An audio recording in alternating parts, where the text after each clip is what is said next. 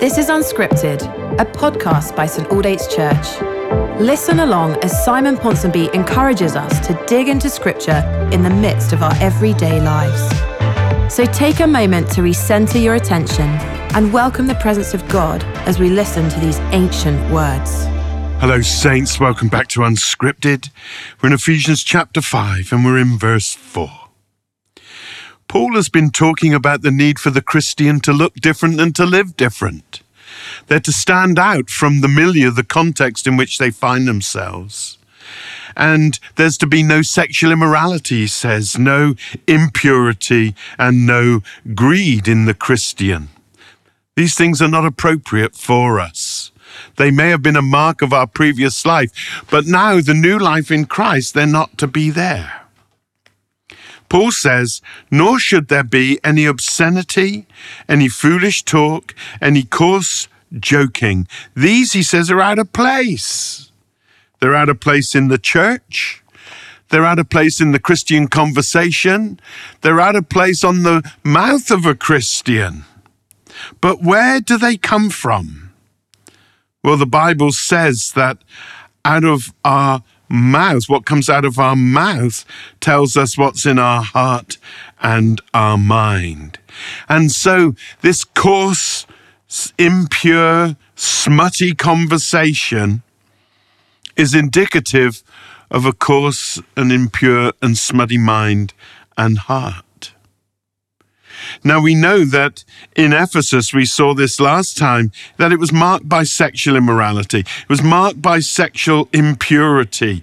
That it was, uh, Ephesus was a byword for a city of, of prostitution associated with the temple cult there. And uh, traders and, uh, sh- and uh, sailors, when they came into port, would rush to the temple in and pay their money in order to sleep with prostitutes. It was known for it. And I wonder if Paul is highlighting this because somehow, in a culture where the, the sexual immorality and impurity, where that is normative, that isn't just seen in practice, but it's seen in conversation. That what people say and what they're talking about unclean language, constant referring to sin, sexual innuendos. These all reflect something of the heart, and these reflect something of the culture and the milieu that people are in. And Ephesus was an immoral city. And this was a mark of the people. And unfortunately, Paul is addressing this because this is somehow in the church. You know, the oldest graffiti in the world is found in Ephesus, if you take away the cave paintings, which are more art than graffiti. And you know what that graffiti in Ephesus is? It's symbols that refer to prostitution. As I've said, this was a sinful, immoral, promiscuous, unclean city. And this had influenced, it had infected some of those who'd become Christians. It was just normal. It was just de rigueur. It was just how everyone conversed. It was in their mind and it was on their mouth. And Paul says, not in the church. This is inappropriate. This is out of place in the mouth of a Christian and in the community of the church.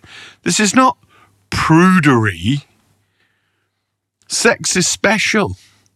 Sex is sacred. Sex is good. Sex is created and ordained and designed by God for procreation and for recreation. It's for our pleasure. It's a treasure to be treasured. But when people speak about it in this unclean, smutty way, obscene and foolish and coarse jokes about sex, actually, they're debasing it. They're bringing it down. They're making it what God didn't intend it to be. It's a jewel. It's a treasure, this sexual pleasure. And uh, it is to be prized and it's to be protected. So in the church, there shouldn't be any obscenity, any foolish talk, or any coarse joking. You know, sometimes I've noticed that Christians talk like this, well, in one sense, because they've just picked it up from the context they're in and they're just echoing back what they're used to hearing. But other times I think it's because they, they want to be cool, they want to be in, they don't want to be thought of as being pious and prudish. Jesus, these things would never have been found on Jesus' lips. I'm sure he laughed all the time. Great deep drafts of belly aching laughter. He's, he knew joy and he saw the fun in things, but he, Jesus wouldn't have talked like this. And don't say anything to others that you wouldn't be prepared to say in the context of Jesus and to Him.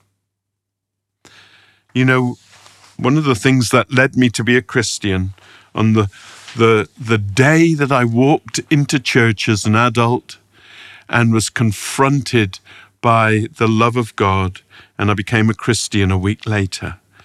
That afternoon I was out with a friend and that friend turned to me in the car. I don't know what was coming out of my mouth, but it was obscene, foolish talk and coarse joking.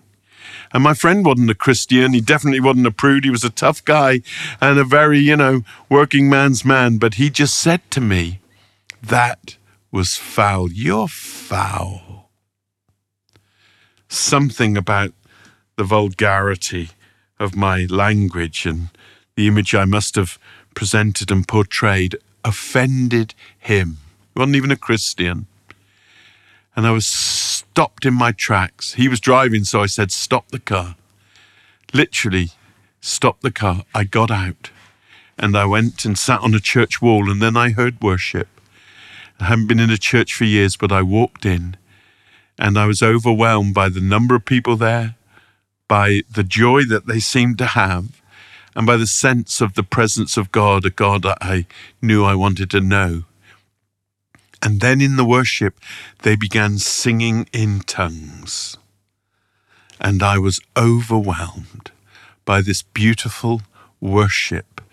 Tongues, beautiful things coming out of their mouths, beautiful language to the praise and glory of God. What a juxtaposition. An hour before, a row with a friend because he challenged me on the foul language. And here in the presence of God, overwhelmed by the beauty of good language offered up to God. I know which I want to live a life full of. I want good things to be pouring out of my mouth, not foul. And I know you do too. And let us ask God by His Spirit to cleanse our mouths, to cleanse our minds, to cleanse our hearts, and to so fill us with love for God and love for the world that what flows out of our mouth is good and beautiful.